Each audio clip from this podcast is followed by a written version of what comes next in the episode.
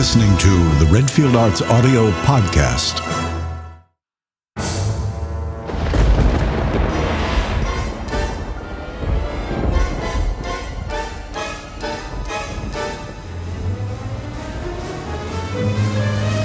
From Redfield Arts Audio, available now worldwide on Audible. Jeffrey Combs, Nevermore, An Evening with Edgar Allan Poe. Written by Dennis Paoli. Directed by Stuart Gordon. Recorded before a live audience. You are here this evening, no doubt, to hear yours truly recite the most popular poem ever written upon these shores. for, many years, my, uh, my, my stories, my tales, that more popular than my poetry. Magazines and readership just demanded, oh, new tale every issue. Okay, do you hear it? Louder, louder, louder, louder, louder! Villains! I shrieked. Dissemble no more, I admit the deed. Tear up the planks. Here, here, it is the beating of his hideous heart.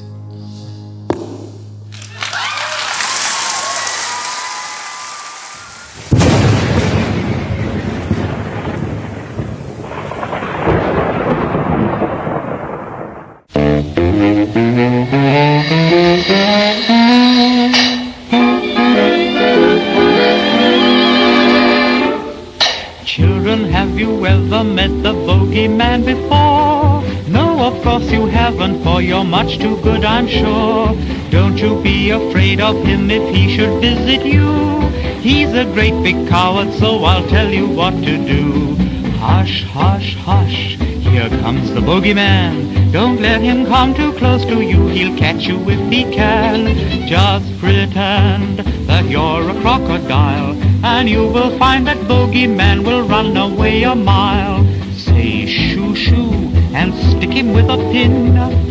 Bogeyman will very nearly jump out of his skin. Say buzz buzz, just like the wasp that stings. Bogeyman will think you are an elephant with wings. Hush, hush, hush, here comes the bogeyman. Tell him you've got soldiers in your bed, for he will never guess that they are only made of lead.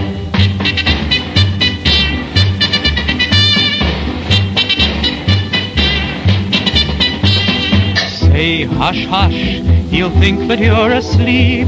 If you make a lovely snore away, he'll softly creep. Sing this tune, you children one and all. Bogeyman will run away, he'll think it's Henry Hall. When the shadows of the evening creep across the sky, and your mommy comes upstairs to sing a lullaby, tell her that the bogeyman no longer frightens you. Uncle Henry's very kindly told you what to do. Hush, hush, hush, here comes the bogeyman. Don't let him come too close to you, he'll catch you if he can. Just pretend your teddy bear's a dog, then shout out, fetch him, Teddy, and he'll hop off like a frog.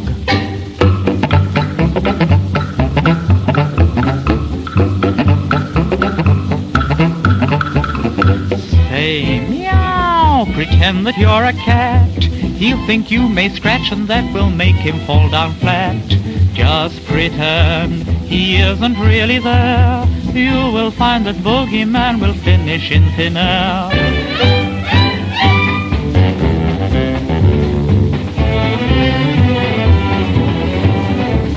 Here's one way to catch him without fail. Just keep a little salt with you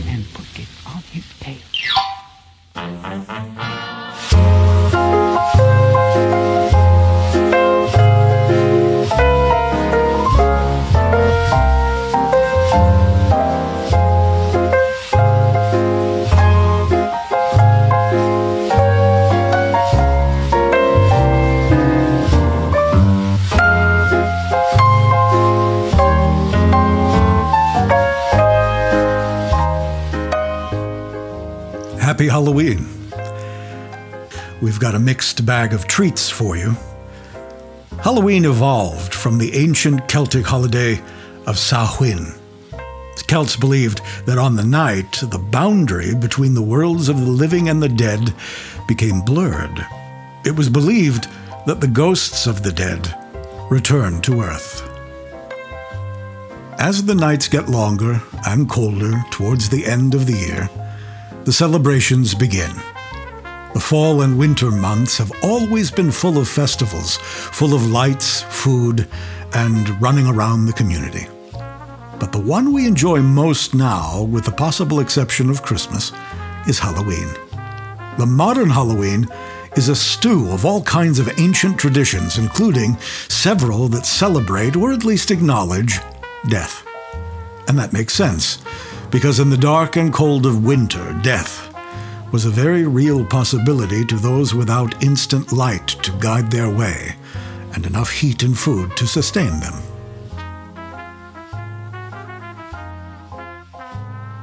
Weird Tales author H.P. Lovecraft painted a vivid picture of Halloween in his 1926 poem, Halloween in a Suburb. Halloween in a Suburb by H.P. Lovecraft. The steeples are white in the wild moonlight, and the trees have a silver glare. Past the chimneys high, see the vampires fly, and the harpies of upper air that flutter and laugh and stare. For the village dead to the moon outspread never shone in the sunset's gleam, but grew out of the deep that the dead years keep, where the rivers of madness stream, down the gulfs to a pit of dream. A chill wind weaves through the rows of sheaves in the meadows that shimmer pale, and comes to twine where the headstones shine, and the ghouls of the churchyard wail for harvests that fly and fail. Not a breath of the strange grey gods of change that tore from the past its own can quicken this hour when a spectral power spreads sleep o'er the cosmic throne and looses the vast unknown. So here again stretch the vale and plain that moons long forgotten saw, and the dead leap gay in the pallid ray, sprung out from the tomb's black maw to shake all the world with awe. And all that the morn shall greet forlorn, the ugliness and the pest of rows where thick rise the stones and brick, shall some day be with the rest, and brood with the shades unblessed. Then wild in the dark let the lemurs bark, and the leprous spires ascend.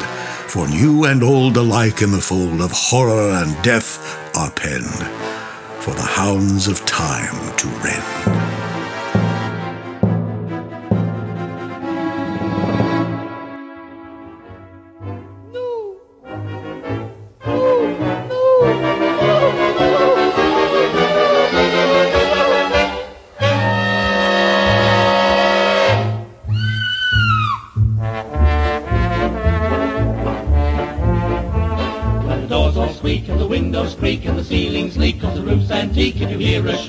Legs feel weak. It's the haunted house. There's a dismal moan like a weird trombone and the old ham bone is suddenly thrown. You are all alone with a great unknown in the haunted house. There's only one good spirit, it's the spirit in the bottle. With shaking hands you pull the cork and pour some down your throttle. There's a clank of chains and a smell of brains and a gory stain where the Duke was slain and you've got chilblains and varicose veins in the haunted house. The old oak beam a corpse you seem to feel a wet stream with a sinister gleam and you wake with a scream from a horrible dream of the haunted house. When a cavalier with a dreadful leer tries to disappear from the chiffonier and you cling with fear to the chandelier, it's the haunted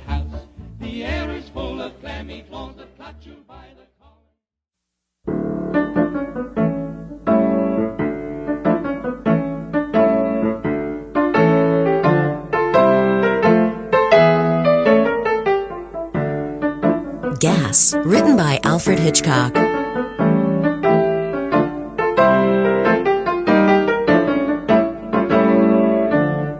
She had never been in this part of Paris before, only reading of it in the novels of Duvain, or seeing it at the Grand Guignol. So this was Montmartre, that horror where danger lurked under cover of night where innocent souls perished without warning, where doom confronted the unwary, where the Apache reveled. She moved cautiously in the shadow of the high wall, looking furtively backward for the hidden menace that might be dogging her steps.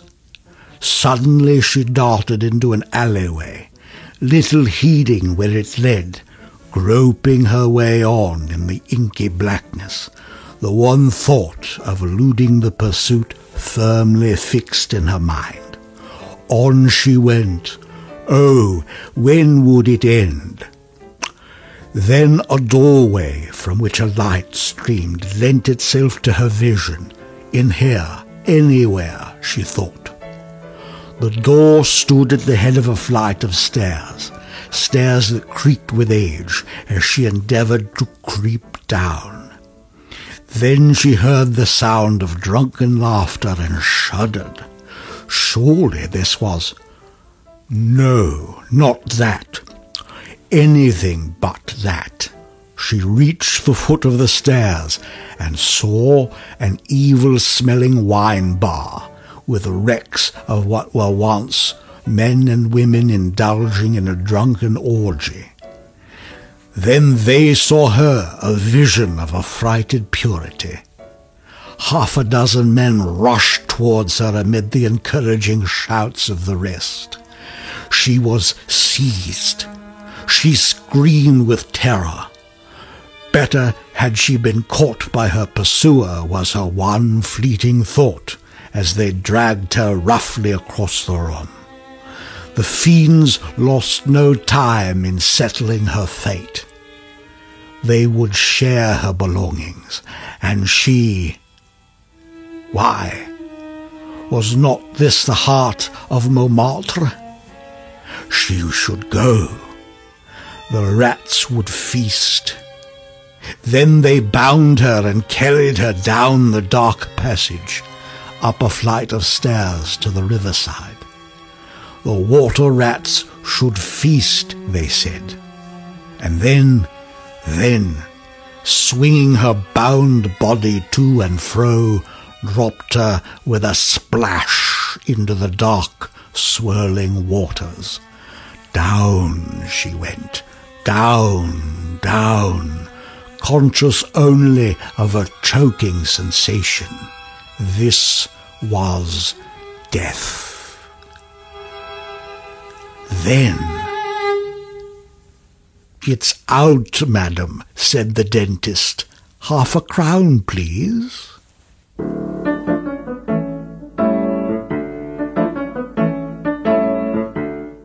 Gas was written by Alfred Hitchcock and read by Mark Redfield. I think that went rather well.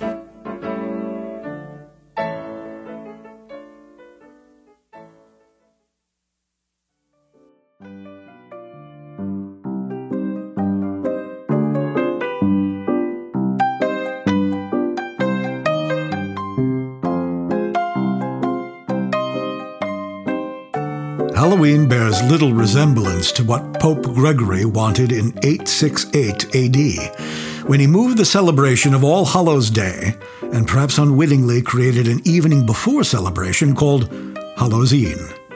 He wanted people to remember martyred saints and their holiness, and revere the dearly departed. But he picked a date that ensured that most people would think more about the grisly details of the actual martyrdom, the Celtic festival of Samhain. This was one of the big four holidays of the Celtic year, a combination of New Year's Eve, a harvest festival, and a wake for the year's dead rolled into one big night. It's a time when the veil is thin between the worlds, they thought, because the souls of the year's dead pick that time to move on. At this time of year, we tend to think of masquerading, making mischief, running around the neighborhood asking for food, all of it laced with a hint of supernatural horror and the vague threat of death. These are all drawn from older Northern European traditions drawn from this time. And some of the other traditions we have de emphasized, including ways of telling the future with a special focus on who you're going to marry and how you're going to die. Bobbing for apples is pretty common at this time of year throughout European countries and in parts of America, and how can you fault that? It's hard to improve on a combination of a fruit eating contest and self inflicted waterboarding. But why is it that apples play such a big role in Halloween celebrations? Bobbing for apples started, as did the whole business of eating apples, with the Romans. As they spread their empire north, they grafted their own traditions onto the celebration of the locals. To the Celtic Samhain, they added their celebration of Pomona, the goddess of apples and other fruit.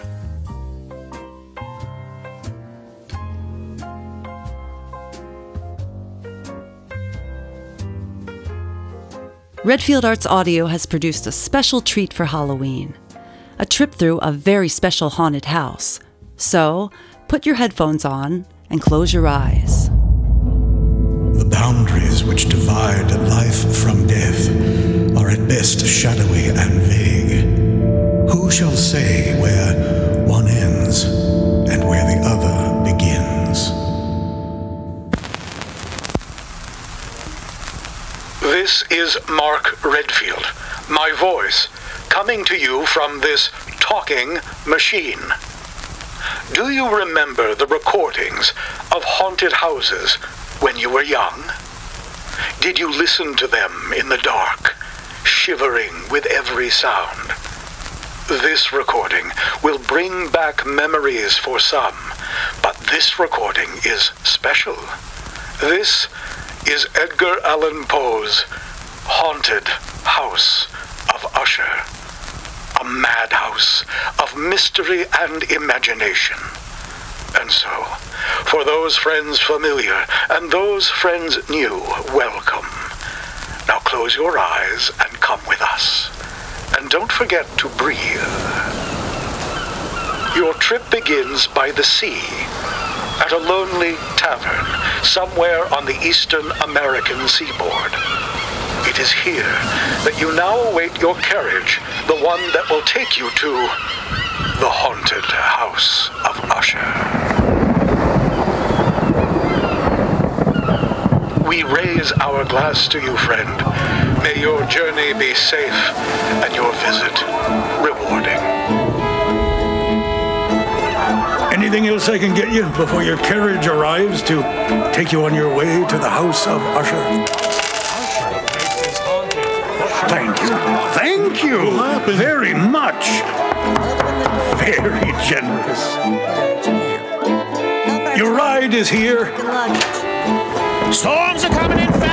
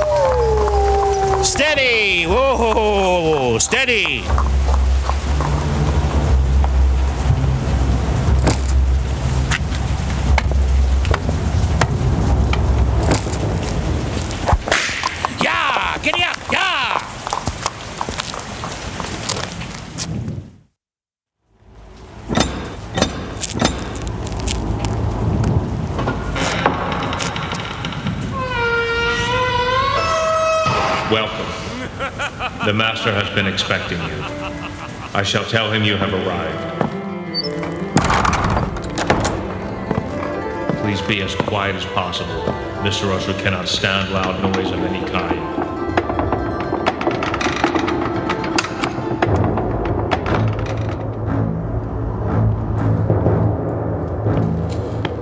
My name is Roderick Usher. Welcome to my house. Welcome to the house of Usher. This way, please, to your room.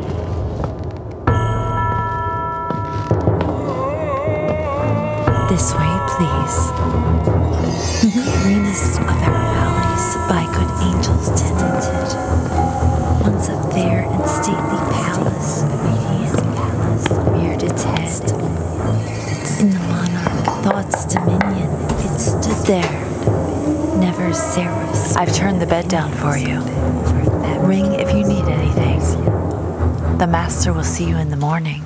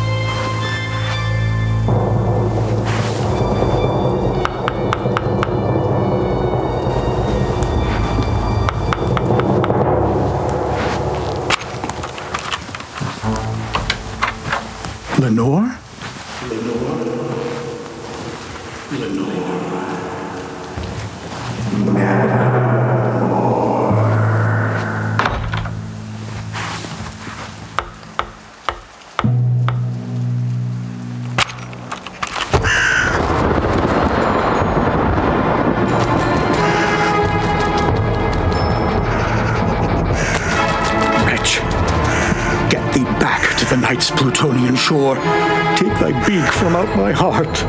Take thy form from off my door. Nevermore. Banners yellow, glorious golden, on its roof did float and flow. This, all this was in the olden time long ago. And every gentle air that dallied in that sweet day. Pallid, and winged Odin oh, went away.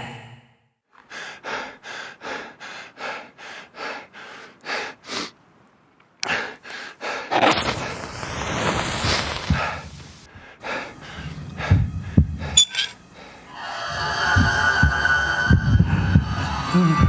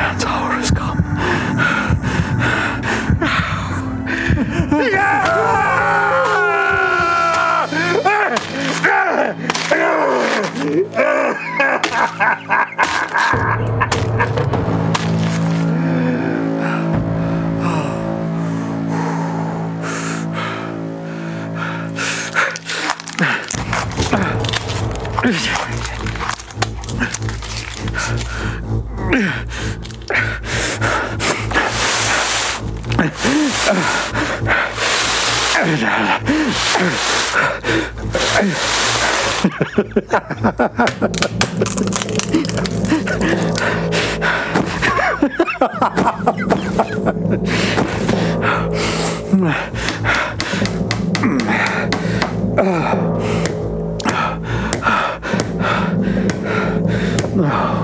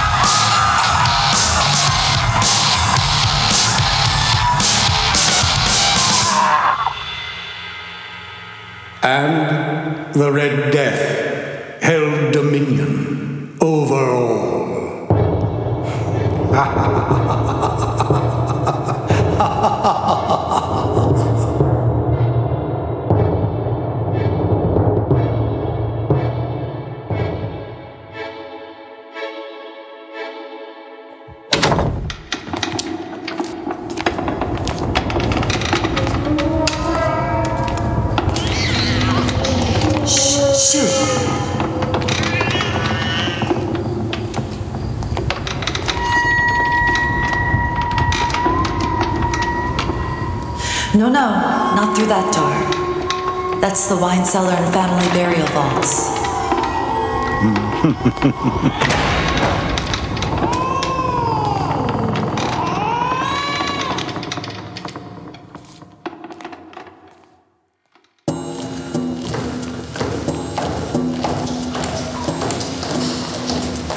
this way, my dear friend.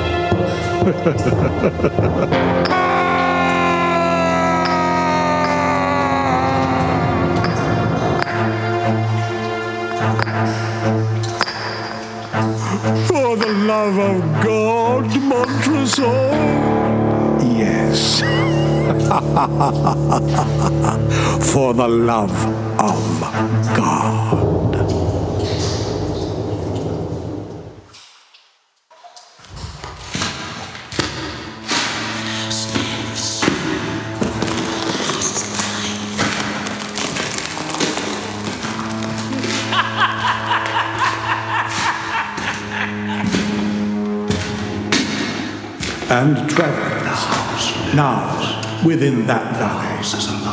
Through the red litten windows, see vast forms that move fantastically to a discordant melody. While, like a ghastly rapid river, through the pale door a hideous throng rush out forever and laugh, but smile no more.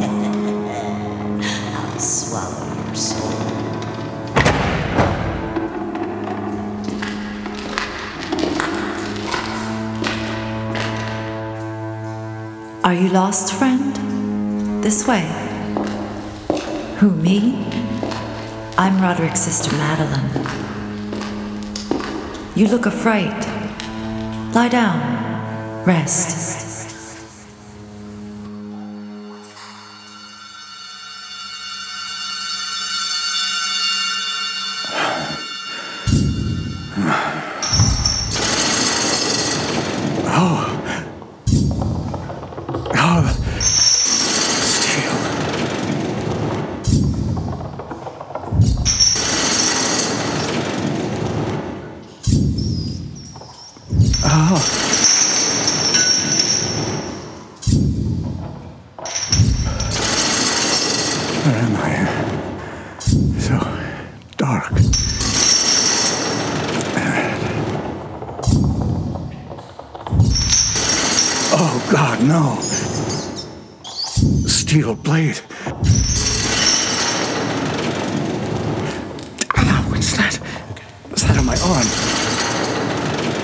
My head. Oh no.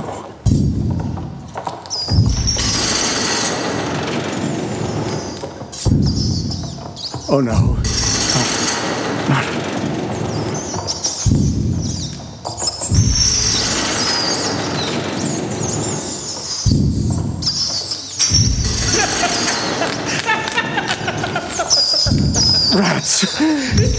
Rats! Oh God! Rats! Rats!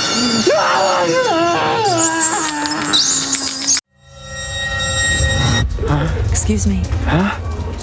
Excuse me. You must have been having a nightmare. Please take your book, Poe's Tales of Mystery and Imagination, to the checkout desk. We'll be closing in about 10 minutes. The library will be closing in 10 minutes. The checkout desk now. Thank you.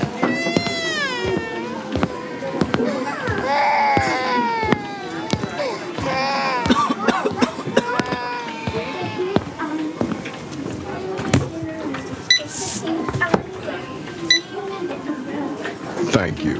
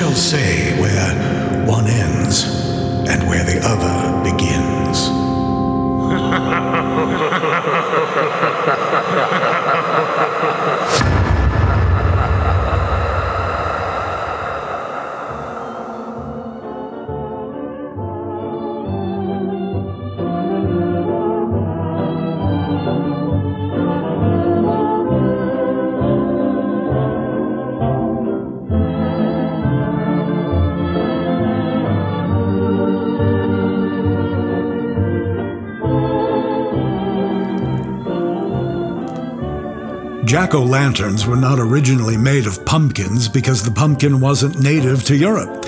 Over there, during their fall festivals, they'd carve out turnips instead, put a candle in them, and carry the ersatz lantern around on Halloween night. Theoretically, the lanterns weren't supposed to ward off the evils that were afoot, but more often they were a sign that the carrier wanted to be fed. Asking for food during the winter months was an old tradition dating back to the feudal society, where serfs were allowed to ask the lord of the manor for food in winter, usually in return for a song or some other kind of entertainment. Imagine if there were Halloween carols. The tradition evolved into carol singing, the European origin of trick or treating. Trick or treating wasn't universally accepted or even acknowledged in the United States until the middle of the 20th century. The phrase was first recorded in 1921, was wisely resisted as an antisocial practice until the 1950s, and wasn't even used in any other English speaking countries until the 1980s. It's easy to forget that trick or treating wasn't accepted without a fight. Throughout the 1940s, stuffy old matrons frothed at the mouth and wrote letters to their newspapers. Here's one example from uh, our nation's capital. The commissioners and District of Columbia officials should enact a law to prohibit Beggars' Night at Halloween. It is making gangsters of children. If the parents of these children were fined not less than $25 for putting their children out to beg, they would entertain their children at home. Meg, Washington Post, November 21, 1948. The tide turns thanks to two icons of the media Charles M. Schulz, and Walt Disney. The Peanuts crowd went trick or treating in 1951, and the next year, Walt Disney Studios released a cartoon called Trick or Treat featuring Donald Duck, Huey, Louie, and Dewey, and a witch called Hazel. From this point, the only protesters to the custom were just begging to get their homes egged and toilet papered. Poe didn't go trick or treating, but for him, the month of October brings nocturnal trips through dank cemeteries and the mourning of lost love. In his autumnal poem, Ulalume. The skies, they were ashen and sober. The leaves, they were crisped and sere. The leaves, they were withering and sere. It was night in the lonesome October of my most immemorial year. It was hard by the dim lake of Auber, in the misty mid region of Weir. It was down by the dank tarn of Auber, in the ghoul haunted woodland of Weir. Here once, through an alley titanic of cypress, I roamed with my soul. Of cypress with Psyche, my soul. These were the days when my heart was volcanic, as the scoriac rivers that roll, as the lavas that restlessly rolled their sulphurous currents down Yaanek in the ultimate climes of the pole, that groan as they roll down Mount Yaanek in the realms of the boreal pole.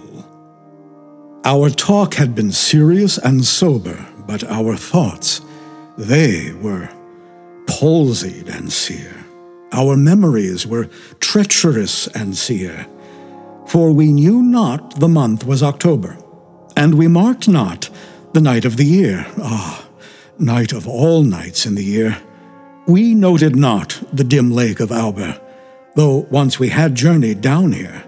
We remembered not the dank tarn of Auber, nor the ghoul haunted woodland of Weir. And now, as the night was senescent, and star dials pointed to morn, as the star dials hinted of morn, at the end of our path, a liquescent and nebulous luster was born, out of which a miraculous crescent arose with a duplicate horn, Astarte's bediamonded crescent, distinct with its duplicate horn. And I said, She is warmer than Dian. She rolls through an ether of sighs. She revels in a region of sighs. She has seen that the tears are not dry on these cheeks where the worm never dies, and has come past the stars of the lion to point us the path to the skies, to the Lethean peace of the skies, come up in spite of the lion to shine on us with her bright eyes, come up through the lair of the lion with love in her luminous eyes. But Psyche, uplifting her finger, said, Sadly, this star I mistrust. Her pallor I strangely mistrust. Oh, hasten, oh, let us not linger. Oh, fly, let us fly, for we must. In terror she spoke, letting sink her wings till they trailed in the dust. In agony sobbed, letting sink her plumes till they trailed in the dust, till they sorrowfully trailed in the dust. I replied, This is nothing but dreaming. Let us on by this tremulous light. Let us bathe in this crystalline light. Its symbolic splendor is beaming with hope and in beauty tonight. See, it flickers up in the sky through the night. Ah, we safely may trust to its gleaming and be sure it will lead us aright. We safely may trust to a gleaming that cannot but guide us aright, since it flickers up to heaven through the night. Thus I pacified Psyche and kissed her, and tempted her out of her gloom, and conquered her scruples and gloom. And we passed to the end of the vista, but were stopped by the door of a tomb, by the door of a legended tomb, and I said, What is written, sweet sister, on the door of this legended tomb? She replied, Ulalume. Ulalume. 'Tis the vault of thy lost Ulalume. Then my heart it grew ashen and sober, as the leaves that were crisped and sere, as the leaves that were withering and sere. And I cried, It was surely October, on this very night of last year, that I journeyed, I journeyed down here, that I brought a dread burden down here, on this night of all nights in the year. Oh, what demon has tempted me here? Well, I know now this dim lake of Auber, this misty mid region of Weir. Well, I know now this dank tarn of Auber, in the ghoul haunted woodland of Weir. Said we then, the two then, Ah, can it have been that the woodlandish ghouls, the pitiful, the merciful ghouls, to bar up our way and to ban it from the secret that lies in these wolds, from the thing that lies hidden in these wolds, had drawn up the spectre of a planet from the limbo of lunary souls, this sinfully scintillant planet from the hell of the planetary souls?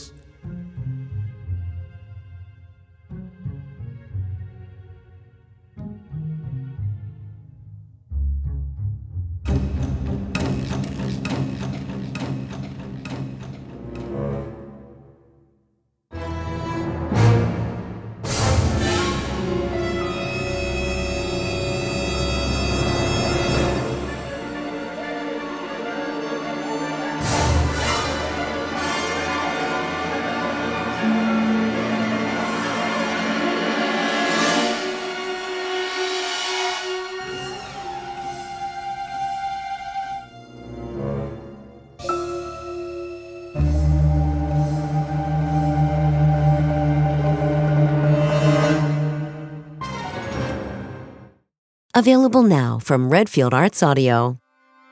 Songs of Giants, The Poetry of Pulp. Poetry by H.P. Lovecraft, Edgar Rice Burroughs, and Robert E. Howard. Music by Jennifer Rouse. Readings by Mark Redfield. The steeples are white in the wild moonlight, and the trees have a silver glare. Past the chimneys high, see the vampires fly, and the harpies of upper air that flutter and laugh and stare. I carved a woman out of marble when the walls of Athens echoed to my fame, and in the myrtle crown was shrined my. I stood at the bar at the Spread Eagle Bar, a drinking a drink whilst I smoked a cigar. When in walks a gent that I ain't never see, and he lets out a. The dawns at bay. The dead lay littered on our decks. Our masts were shot away. We beat them back with broken blades till crimson ran the tide. Death thundered in the cannon smoke when Richard Grenville died. We should have blown her hull apart and sunk beneath the main. The people saw upon his wrist the scars it had instead of toes, and a beard adorned its throat. On a set of rustic reeds, sweetly played this hybrid man. Not cared I for earthly needs, for I knew this was Pan. For more great audio, visit redfieldartsaudio.com.